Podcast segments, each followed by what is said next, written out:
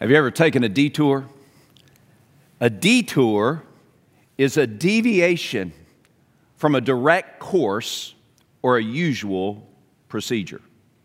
A detour is a deviation from the direct course or a usual procedure.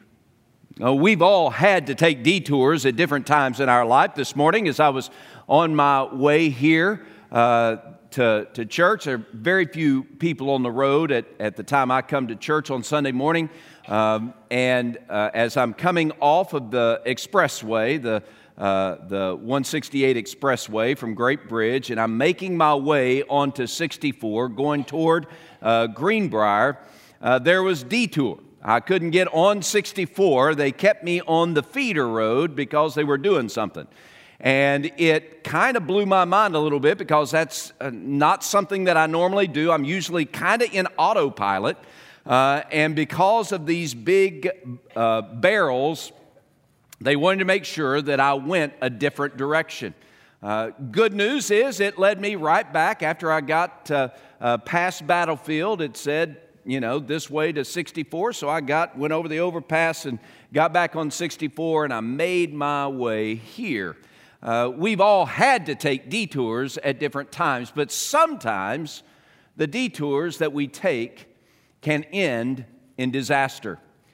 Uh, on July 30th, 1998, the pilot of the Proteus Airlines Flight 706 wanted to give the 19 passengers in that uh, airplane a treat.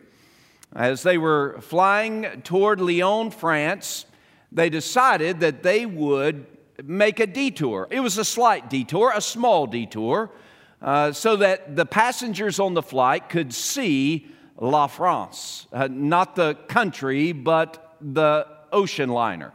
Uh, the famous USS France, or not USS France, that wouldn't be it, but La France, uh, they decided they were going to uh, uh, detour, descend below 3,000 feet, circle uh, the ocean liner so everybody in the plane could see it. The only problem was, while they were looking at the ocean liner, uh, a little Cessna uh, decided that he was going toward the ocean liner as well. And in a tragic midair collision, that Proteus Flight 706 was cut in half and everybody died. The detour towards something that was delightful ended in disaster. Perhaps the most famous detour that ended badly uh, at least in American history, would be the Donner Party. Y'all have heard of the Donner Reed Party? Uh, not Donna Reed, but the Donner Reed Party. Late 1800s, uh, this group of about 90 people left Independence, Missouri with their cattle and oxen and horses and uh, wagons, and they were making their way to California because that's where the gold was. They had read a guidebook uh, from a guy named Hastings, and this guidebook said that once they get uh, to a particular place, uh, they could uh, take a shortcut, a detour off of the California trail that was tried and true, and take this new East Hastings cutoff, and they would, they would uh, cut off 300 miles from their journey. The only problem with that was that Hastings, who uh, had found this cutoff, had only tried this cutoff in best conditions one time. So the 90 members of the Donner Reed party decided that they were going to take that cutoff. They had been warned that it wasn't tested, wasn't tried, wasn't proven. But because they wanted to save 300 miles, get to California faster, they took the detour.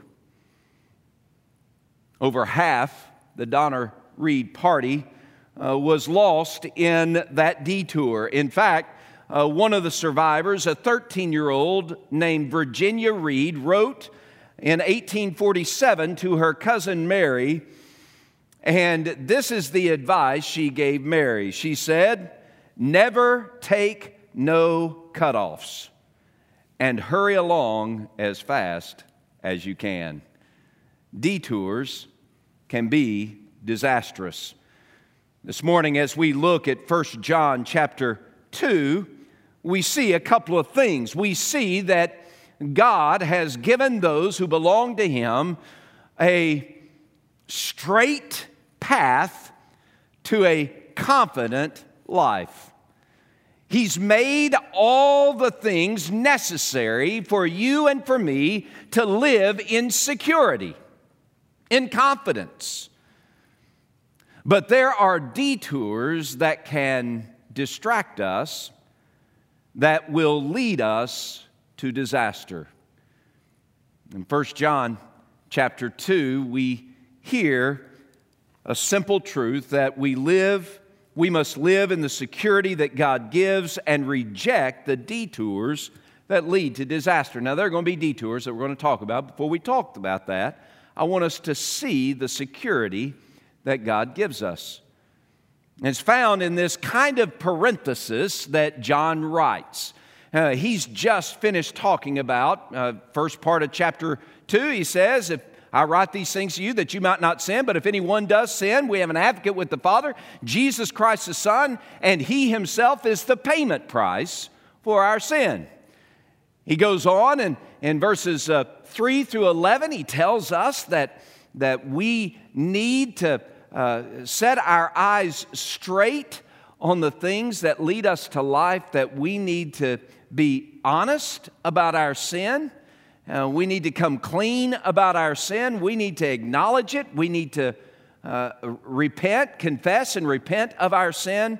And now, in a parenthesis, it, it doesn't seem to fit, but it does. Here's what John writes Look at verses 12 through 14. He says, I write to you, little children, because your sins are forgiven you for his name's sake. I write to you, fathers because you have known him who is from the beginning. I write to you, young men, because you have overcome the wicked one. I write to you, little children, because you have known the Father. I, write, I have written to you, fathers, because you have known him who is from the beginning. I have written to you, young men, because you are strong, and the word of God abides in you, and you have overcome the wicked one in these verses, we see that we have security through our relationship with God. Now, he, he divides that in different ways, but ultimately, what he's saying is you and I can have security, a direct line to confident living. We have security uh, through our relationship with God. Now, let's kind of break this down a little bit. Before we get down to it, he, he writes to little children, he writes, writes to fathers, uh, and he writes to young men. Now, what is the breakdown in all that? Are those different people in the church? Are those uh, people by age? In other words, are these little children in terms of uh, uh, uh Nora is a little child, my granddaughter, she'd be a little child. You know, is he talking to little children in that way? Is he talking to fathers like me? I have children, so he's talking to me. I have fathers. And young men, he's talking to me because I'm still a young man. No, that he's not talking about age. He's not talking about uh, life experience. Uh, he's talking about the church. Anytime you see John say, uh, My little children, he's talking about the church as a whole. When he talks about fathers, he's probably talking about those who have been followers of Jesus for some time. And when he talks about young men, he's talking about those who have been followers of Jesus for some time, but not as long as the elders. He's not just talking about men, he's talking about women. This is the language of the ancient church that they used male pronouns to describe everybody. Uh, but he's talking about the church at large. Now, we can break this apart and, and see how security comes to those who belong to Christ by looking at children and, and fathers or elders and young men. But what I want you to see is not to whom he's writing, understanding that we all kind of fit the category, but more understand what he's writing and what he's declaring. So, as we, as we see that we have security, uh, in our relationship with God. We have security in this life because we have a relationship with God. Uh, I, I want you to see that we have security in the forgiveness that God provides. We have security in the forgiveness that God provides. This is the first statement that John writes to the church and to you and to me. He says, I write to you, little children, because your sins are forgiven for his name's sake. Through faith in Jesus Christ, who himself is the payment price for our sin, we are forgiven. And this is the gospel, and this is the very thing that makes us part of God's family. You and I would not be part of God's family if we did not have our sins forgiven. Our sin is what has separated us from God, what has led on a spiraling course of despair every single day. What leads so many people in our world today to hopelessness is not that their circumstances stink. All of us have experienced seasons when our circumstances stink. What leads to hopelessness is living in this world without God. But when we have our sins forgiven through faith in Jesus Christ, we're brought into fellowship with God. In verse 14, he says, Again, I write to you, little children, for you have known him. When we enter into a relationship with God through the forgiveness of sin that Jesus purchased for us, we enter into this wondrous landscape of living secured by our Heavenly Father, God Himself. You're here today and maybe you're uh, dealing with uh, insecurities of your everyday life insecurities in your emotions, insecurities in your circumstances, insecurities in a pandemic that you can't control, insecurities in a whole number of different things. But, friends, if you're a follower of Jesus Christ, I've got good news. Your sins have been forgiven and you have relationship with God. Relationship with God is not some distant idea, it's not just some philosophical pursuit. Relationship with God is where you and I live in intimate fellowship with the creator of the cosmos. Again, this isn't something that we created, it's something that God has done for us. In verse 2, when John says that Jesus himself is the propitiation for our sin, he's talking about Jesus being the payment price for our sin. If our sin has separated us from God, it takes God doing something to pay that debt so that we can be forgiven. And that's exactly what He did in Christ. Jesus, who is and always has been God, left heaven's throne room, uh, removed the royal robes, and slipped into the sandals of humanity. Jesus, who is fully God, became fully human. And he lived his life in perfect obedience to God, never knowing sin.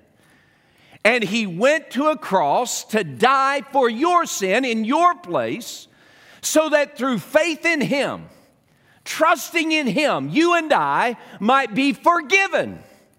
There is therefore now no condemnation for those who are in Christ Jesus, who walk not according to the flesh, but according to the Spirit of life you and I have been set free. We have been forgiven. We're no longer chained to the cell of our sin, but now we are walking in fellowship with God Himself. We are secure because we've been forgiven. We, are, we find security not only through forgiveness, we find security through experience. Now, here's one thing that I would say about the difference between mature and not mature elders versus young men. And the only thing I would say about that is the longer you walk with God, the more you know how God walks. The longer you walk with God, the more you know. I mean, you know He'll take care of me. The longer you walk with God,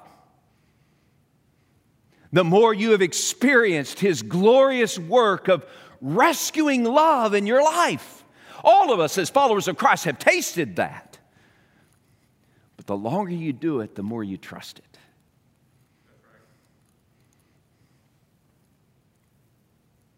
That's why this is not a function of age, because some of us in the room are older in age, but we haven't been walking with God long enough to give us security in our experience.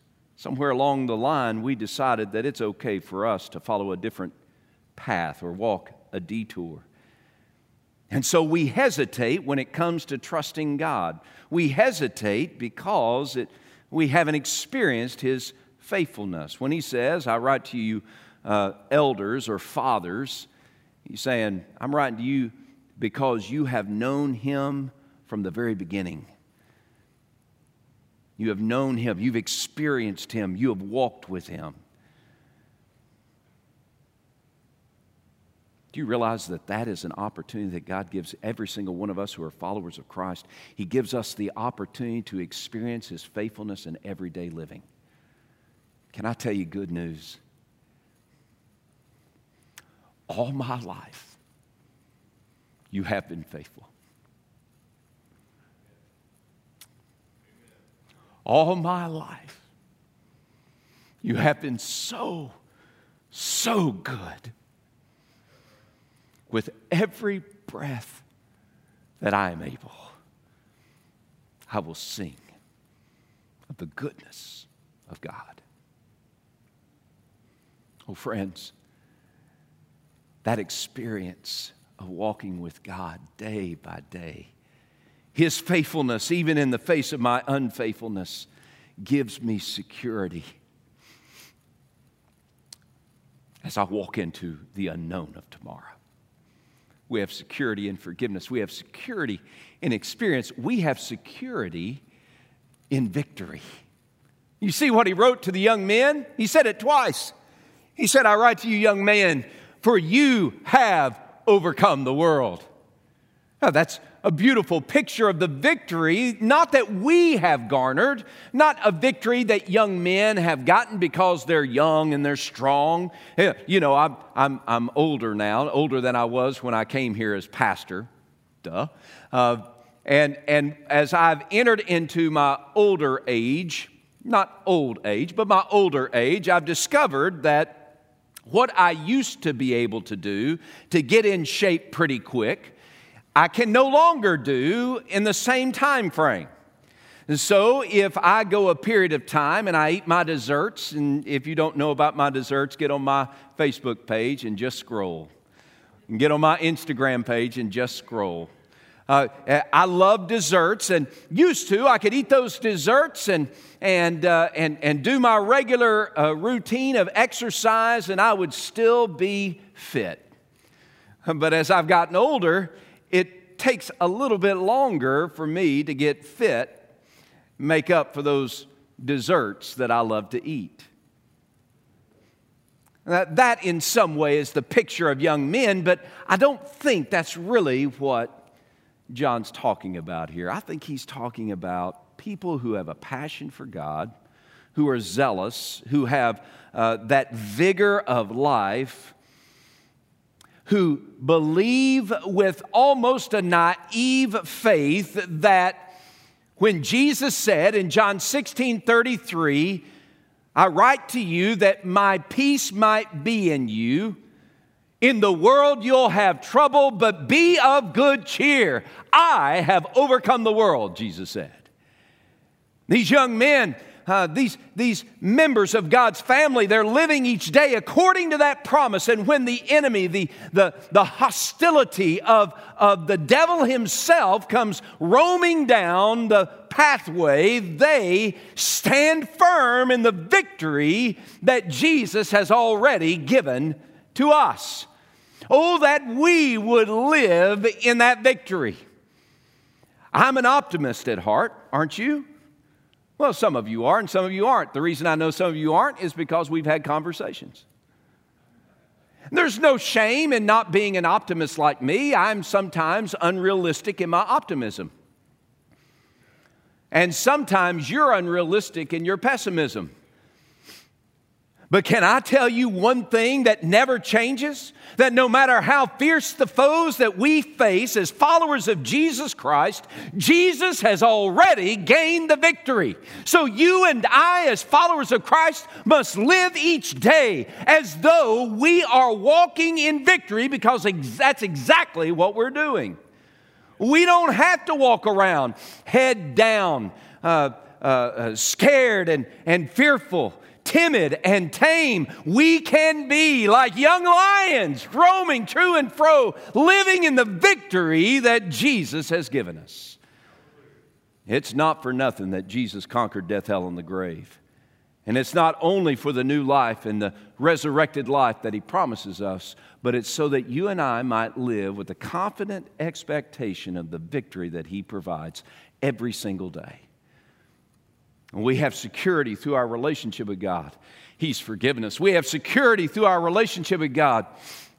Uh, he has given us an experience of His faithfulness. We have security in our relationship with God because we walk in the victory. Do you know what else gives us security? It's the Word of God. We have security in the very Word of God. Look again at what John wrote. He said uh, in verse 14, he said, I write to you young men, because you are strong, and the word of God abides in you, and you have overcome the wicked one. The word of God abides in you.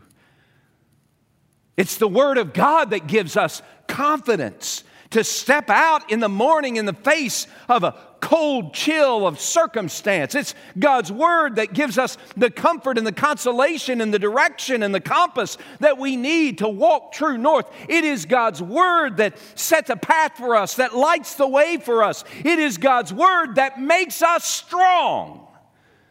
One of the reasons so many followers of Jesus are living such limping, impotent lives is because we're not taking any time in God's Word and allowing God's Word to abide in us, to dwell in us, to soak its roots deep in our soul, so that the first thought we have at the face of lions and tigers and bears is not, oh my, but oh goodness, what does God's Word say about that? Today, we need to spend time in God's Word. Now, friends, if you're not uh, allowing God's word to abide in your heart, uh, then you are more susceptible to the detours that will come our way. We have security through our relationship with God. The second thing that we see in this passage is that uh, we must not choose a detour that leads to disaster and scuttles our security.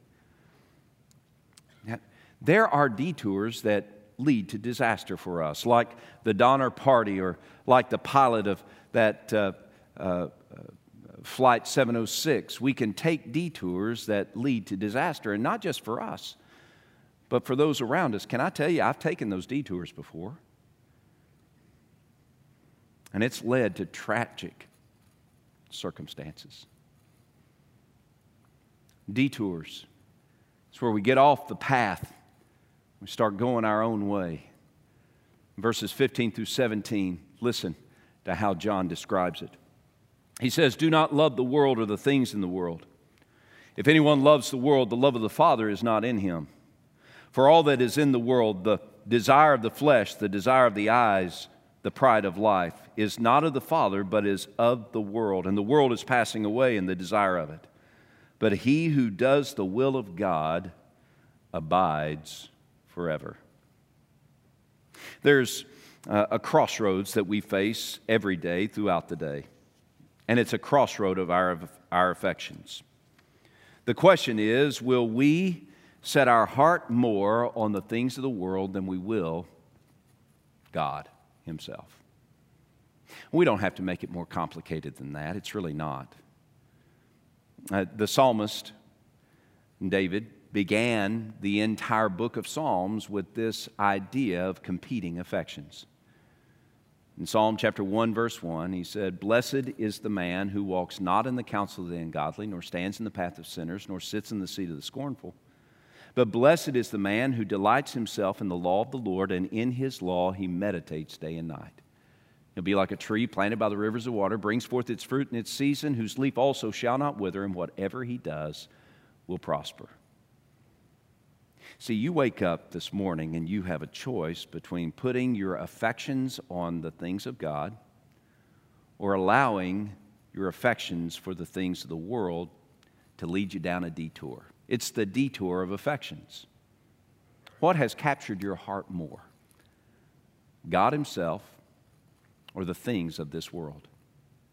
Now, John's not in any way suggesting that we should hate um, people in the world or hate lions or fish or birds or cars. He's not talking about that kind of thing. He's talking about this cosmic sense of the world as a realm of evil. He's talking about things that are contrary to the will of God. He's talking about the things that you and I face, the temptations that come our way that compete for our affections. You remember what Jesus said about loving Him? He said, If you don't love me uh, more than you love your mother, your father, your brother, your sister, you can't be a follower of mine. You remember that? That's a strong word, right? Now, why would he say that? Now, he wasn't suggesting that we hate our mothers or our fathers or our brothers or our sisters or our cousins. He wasn't suggesting that. He's just saying that in the economy of our life, in the daily routine, in the things that we do, say, think, and feel, we must love Him more. Do you love God more?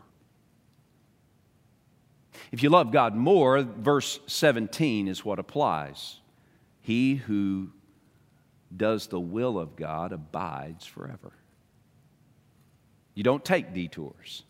You don't take the detour of affection that leads to uh, giving your heart, your passions to things other than God in place of God.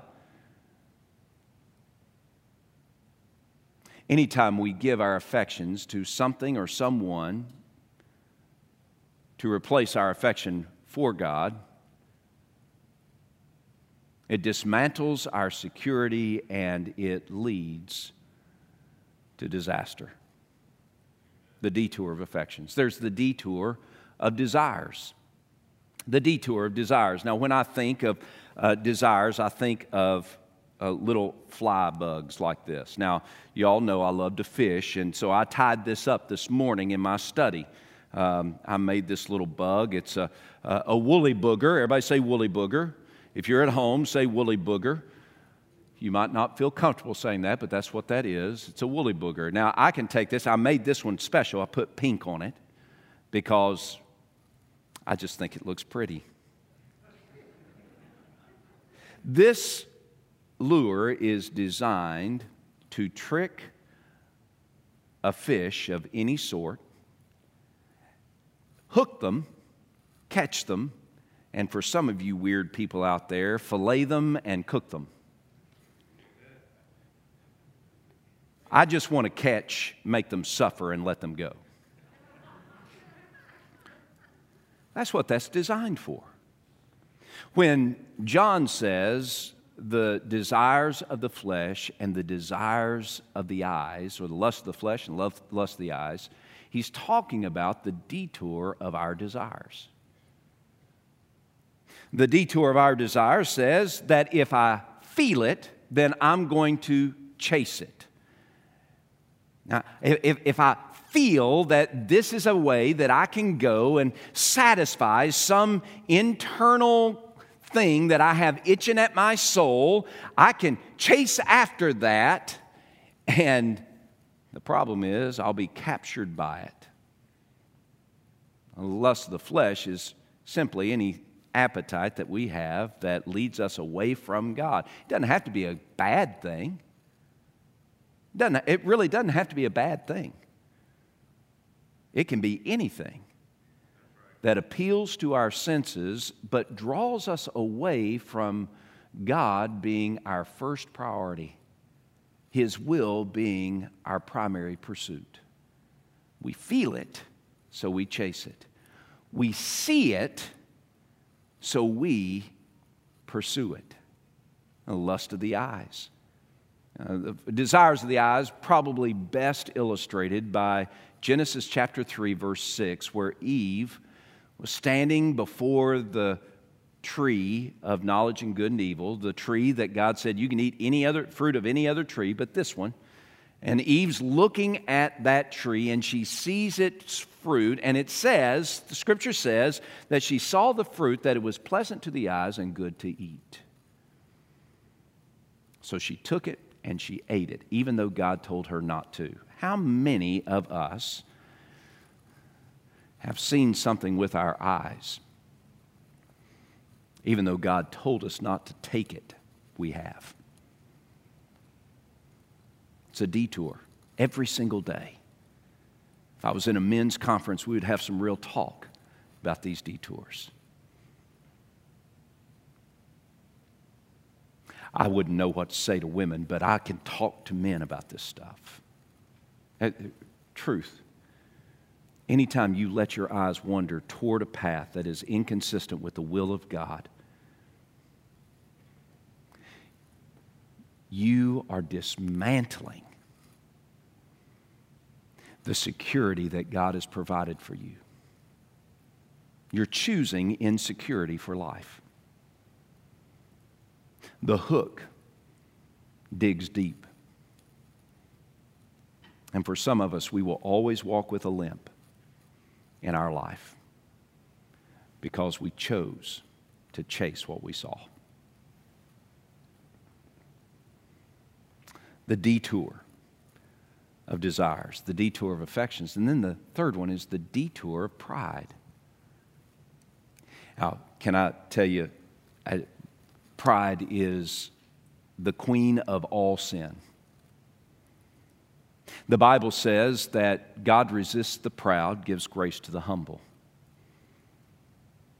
So, what is pride? What is the pride of life? Pride is where we think so much of ourselves that we act like we don't need God or that He doesn't even come into the equation. You might say, well, that's not me. Yeah, but think about your everyday life. I mean, think about every decision you make. Where is God in those decisions? And think about the words you say. Where is God before you say those words?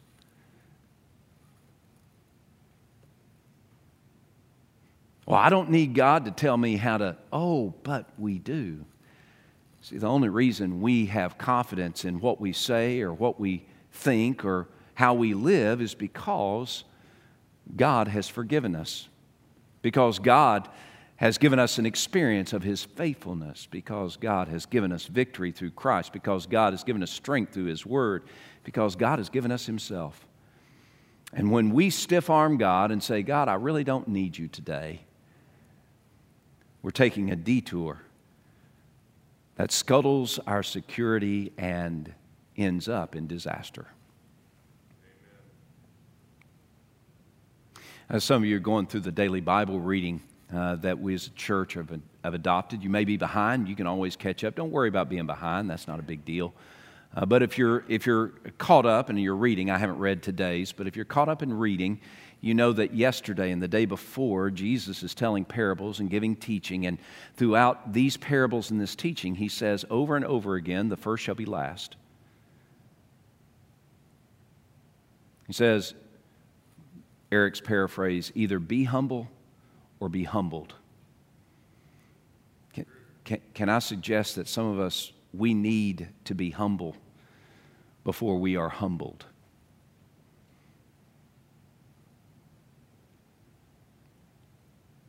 there's a detour that leads to destruction. And it's anything that leads us away from the will of God, revealed in His Word, unleashed in our lives by His Holy Spirit. So today, I just want to encourage you and challenge you to live in the security that God gives and reject the detours that scuttle our security and lead to disaster. So, how are you going to live today and tomorrow and the next day? See, what I've taught is good, and that's it's, it's good, but you don't want to end up being like the Donner Party.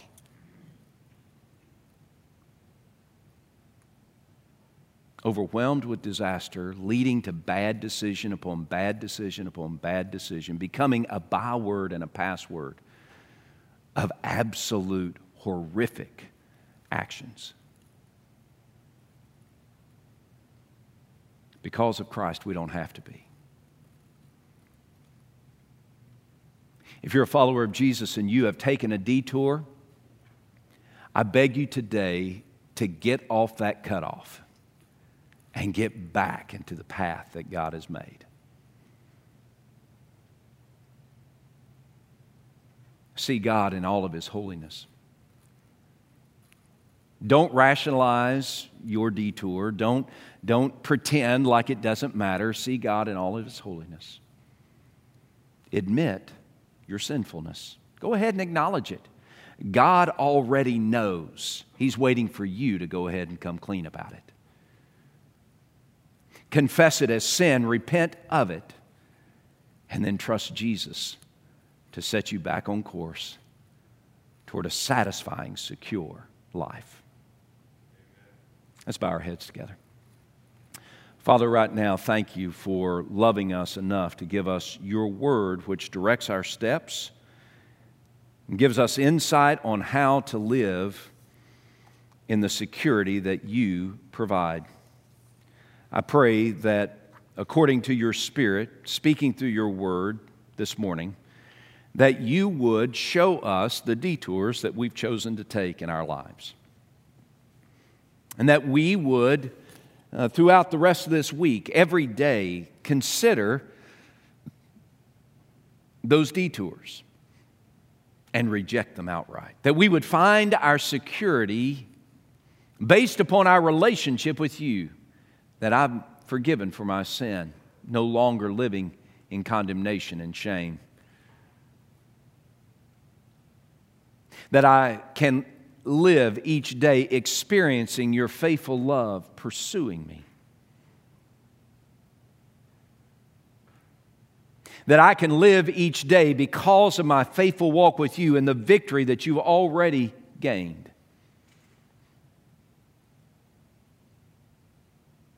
That I can live each day by the strength that your word provides.